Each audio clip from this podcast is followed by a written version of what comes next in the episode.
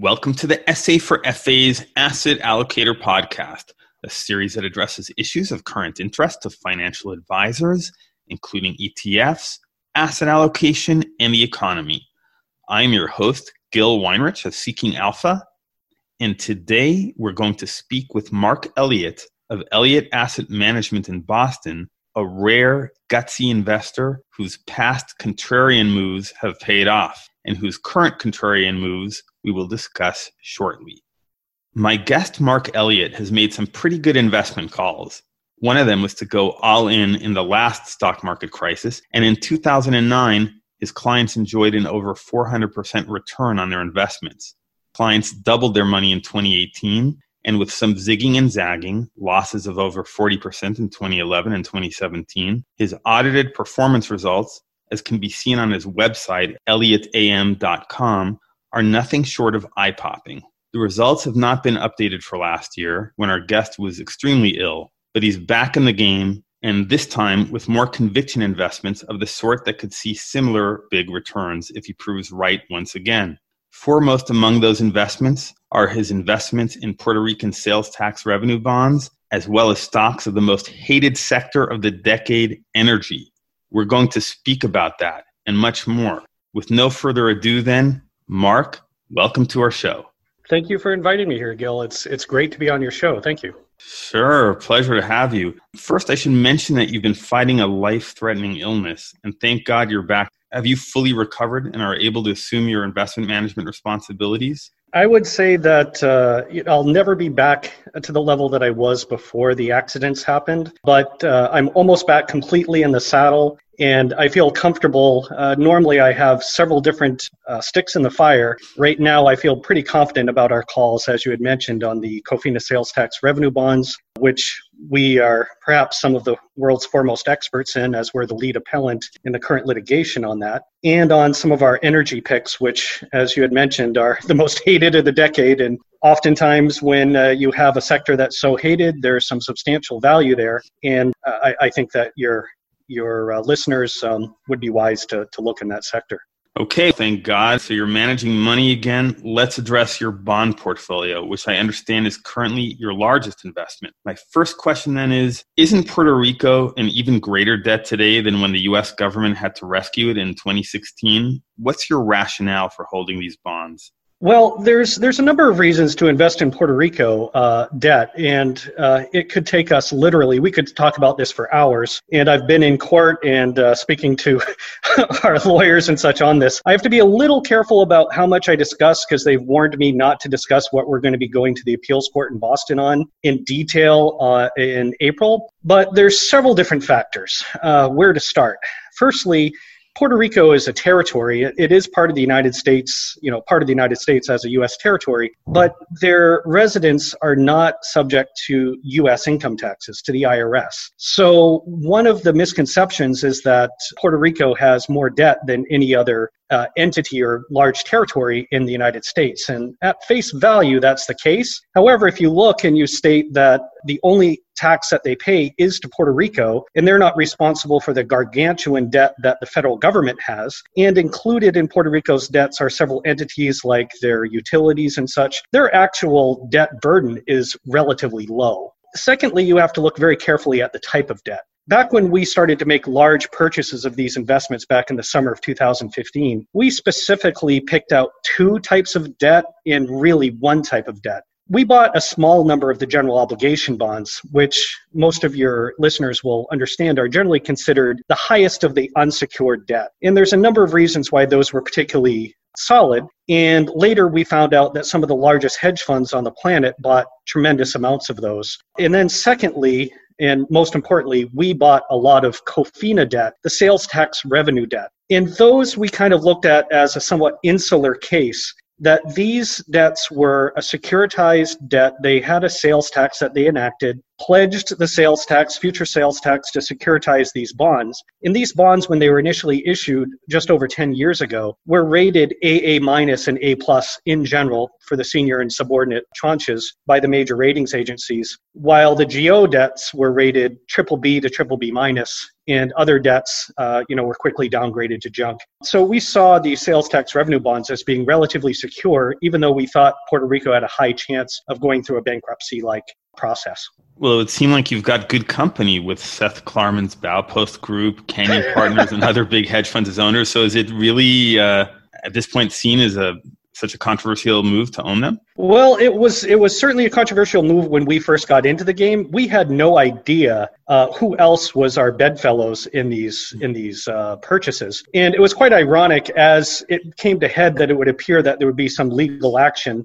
We noticed that there were several funds, some firms that we couldn't figure out who they were that were based out of the Prudential Center here in Boston that were buying billions of dollars worth of these bonds. And literally, we went to Prudential, we knocked on doors, we asked who this entity was, we couldn't get any information. And later it was revealed in court, or there was actually some good reporting done. I can't remember who did it, but they figured out that it was Seth Klarman, and he's the number one holder of the COFINA revenue bonds. And he did the exact same research as us and bought at essentially the same time. An important difference between us and Mr. Klarman was Mr. Klarman originally bought a lot of the senior revenue bonds. We bought a lot of the seniors. We also bought some of the insured. And then we really focused on the subordinates. And it's pretty complex what happened, but it's all public information as it is in court right now. And we feel very confident that we're going to come out ahead and ultimately beat Seth at his own game. And hopefully I can meet him and shake his hand. And but they did very well with their seniors. I testified in court that the seniors actually ended up getting a payout of over 100% of par, which is unheard of in municipal bankruptcy. They claimed 93.1%. That was highly misleading. The juniors ended up getting about 56%. It ended up being a bit less than that. But for our investors, where we bought for substantially less than that, there was already a decent return. And we're anticipating that the appeals court will end up awarding us a lot more than that. Could you explain what the appeals court case is about? Yes, I can tell you at a pretty high level. In short, these are secured revenue bonds. So the Commonwealth of Puerto Rico pledged their sales tax, future sales tax, against the issuance of these bonds, and thus they were rated so highly. And then, again, grossly simplifying matters, back in the day when they issued these bonds, there wasn't a mechanism for Puerto Rico to even declare bankruptcy. There had to be an act of Congress to allow them to declare bankruptcy. And that in itself is an issue, the fact that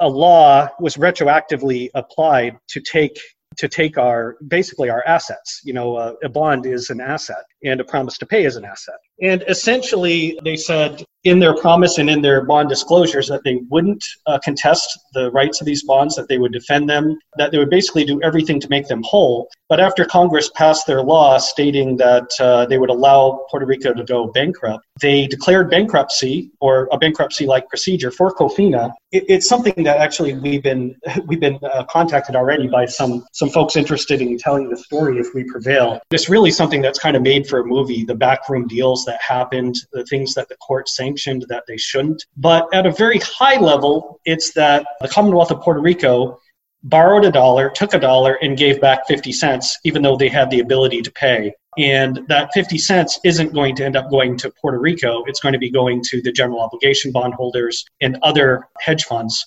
We're fighting to claw that back to its rightful owners, which are the mainland subordinate holders that really didn't have a chance in court based on the way that things were done.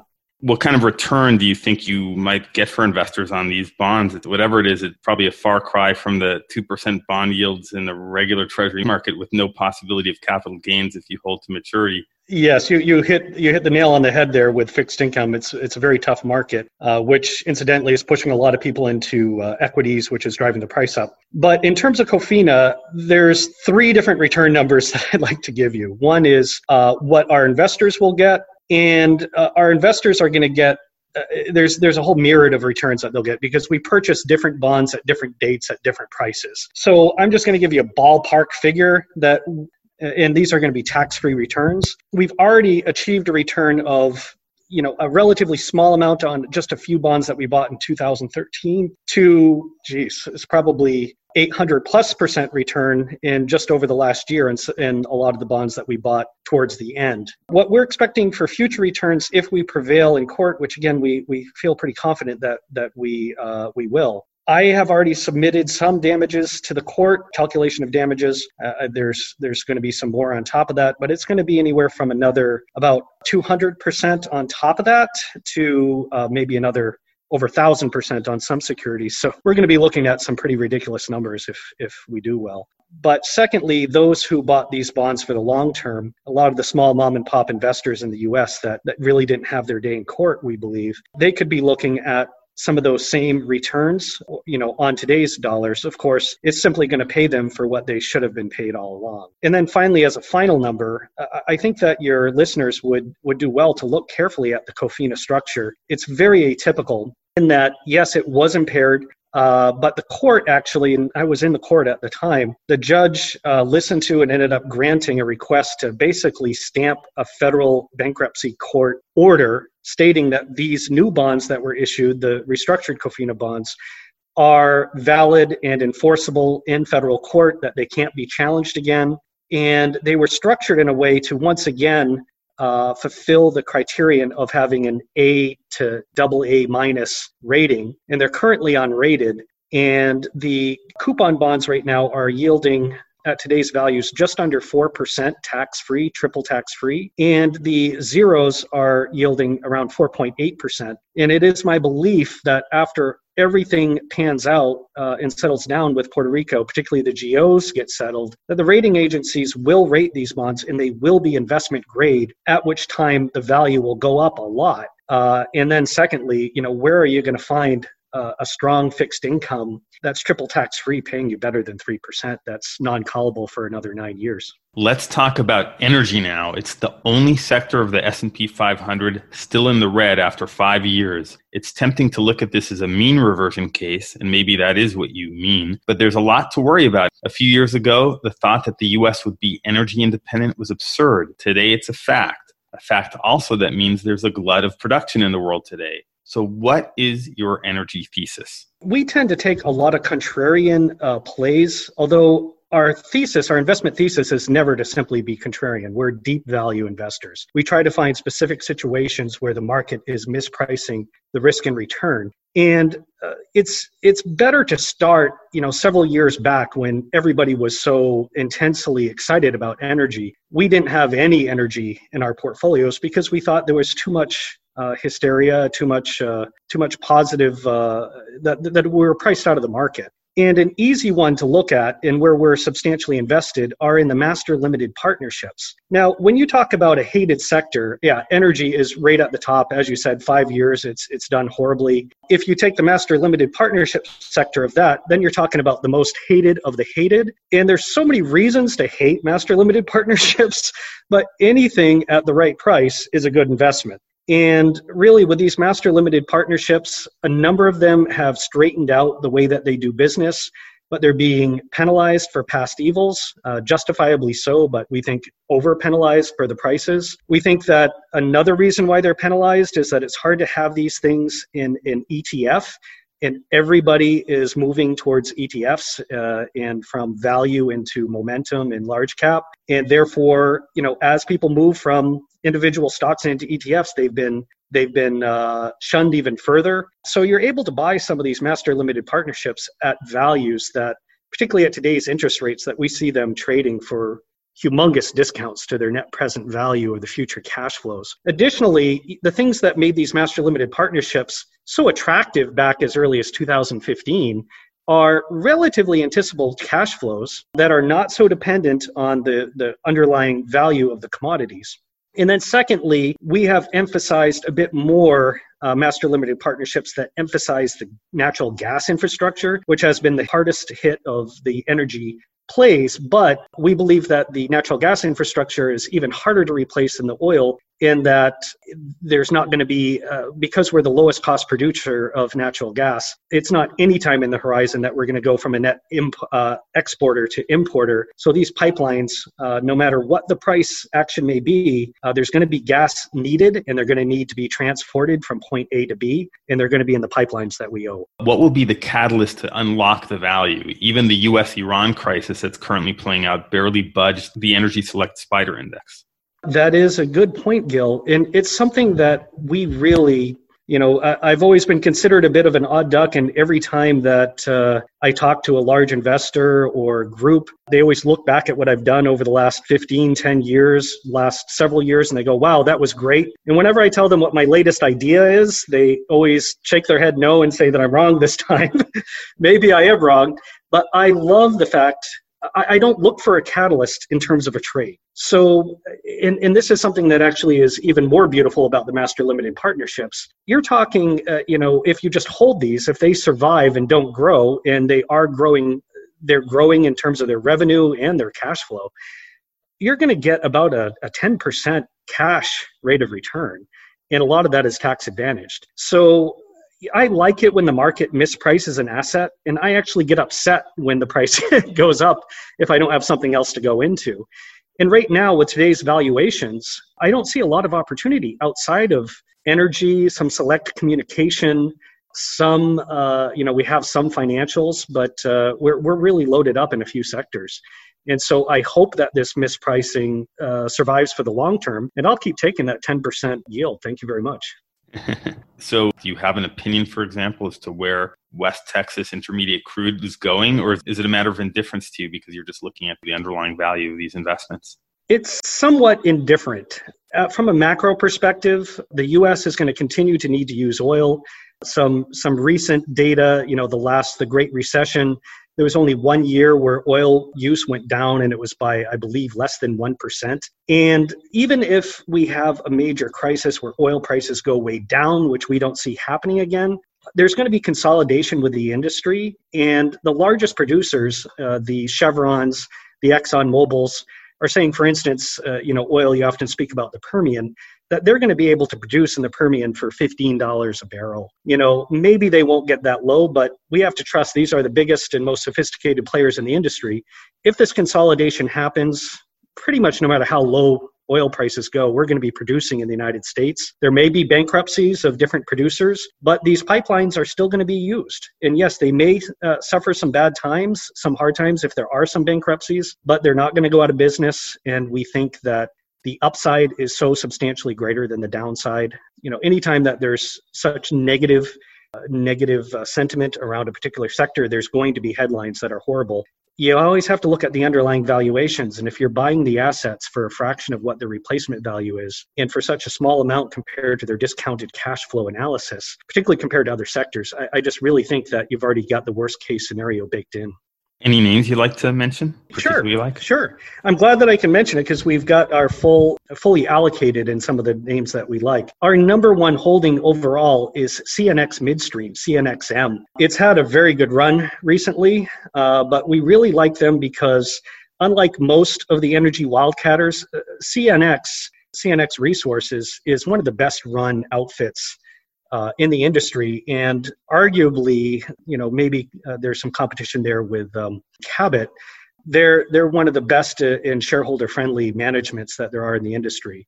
Very, very, you know, different than what the industry has been punished as. And so we like CNX, but for a more solid holding over the long term, CNX Midstream, they have their gathering pipelines. Again, it's natural gas focused, which even though prices are very low, we see production in the United States maintaining and even increasing in time, pretty much no matter what the circumstances are. So you're able to get this name at, again, a dividend yield of over 10%.